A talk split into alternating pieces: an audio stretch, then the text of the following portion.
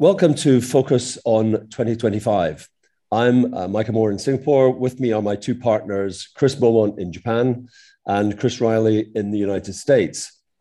Focus on 2025's expertise is in the strategic development of leadership narratives so as to help business prepare for the opportunities that will emerge by 2025. Ethics, culture, and the power of transformation will be at the heart of the changes which are coming for all businesses and in this context, leadership has never been more important, but the nature of leadership is changing. More collaboration, bigger impacts, uh, quicker, more global. And one of the key leadership challenges, therefore, within all this is talent. So, Chris Riley, what do you feel are the important HR challenges and opportunities in the world we're now experiencing? Um, the the HR that we knew, I don't know, let's just say 15 years ago, human resources, humans as resources to be exploited and managed in a process that everybody understood and was disciplined and executed well.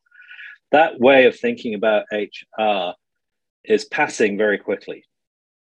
And it's passing very quickly uh, because the kind of talent that you need to have in a modern organization to succeed are not really that susceptible to being managed through a process the way it used to be. And so, one of the ways I think about this is the best talent is uh, effectively a self organizing uh, community. So, that requires a different kind of leadership. And uh, the, the, leadership challenge to, for example, a CEO is not to basically say, here are the goals of the company, and then HR manages the resource. The challenge facing the CEO is to provide a visionary narrative uh, to which this self organizing group of people can line up and um, operate against. So, weirdly, uh, and Steve Jobs did this extremely well, is the audience for the CEO is no longer the, the, the, the customer or the broader public, it is those people it is also the people within the organization.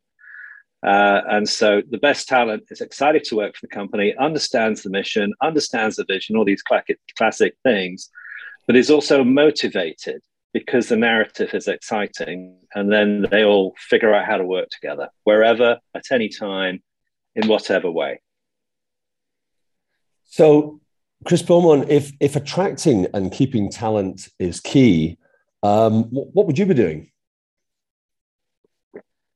Oh, wow. Um, well, I think it's increasingly obvious that people and maybe some leaders are just not happy at work. Um, so businesses are finding great difficulty in recruiting, hiring, and actually getting people in sufficient numbers to achieve their goals. And until a company can solve this problem and hires the right people to fill the right jobs, then everybody who's still in the company is going to be overburdened, morale's going to go down, and probably revenue and profitability will fail. So I think you need to consider ways to make your company a place that people just love to come. And why don't you involve the workers to create that workspace? Uh, I mean, the dichotomy between working from home and working in the office seems to be creating a great deal of mis communication. So why don't you ask people what they want? And that would increase the retention of your current best employees. I think that the, I would say there's perhaps four T's. Talent is a key word. Get, as Chris says, get rid of the human resource. It's going to be dynamic. So it's about lifelong learning. So, how is the company going to invest in the growth and personal development of everybody? And I want to know that before I join every company is going to have a transient competitive advantage. So are these people agile enough to recognize that, that it's going to be different in six months' time? Are they going to be empowered by that?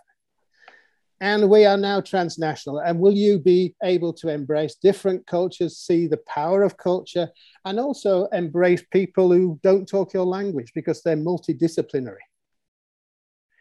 And then there's technology and that's changing the skills we need. So I think there will be people who have in demand skills and people who have out of demand skills, and it's goodbye to them. But part of the fault also lies with technology.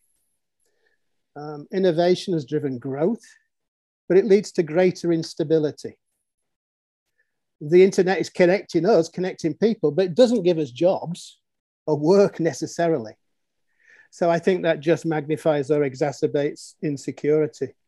So, as Chris said, winning and retaining and attracting will require simpler organizations.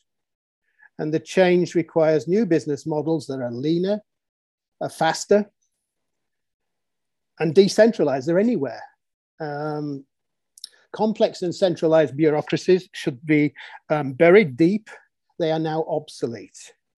Western style central command and control, we've talked about it, will fail because today's opportunities will not be solved by a bureaucracy.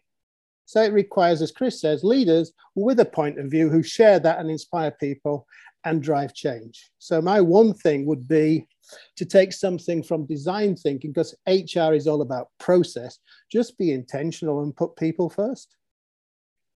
So, what all this points towards is a new urgency for strategic narratives, which are grounded in a positive vision of sustainable business beyond 2025.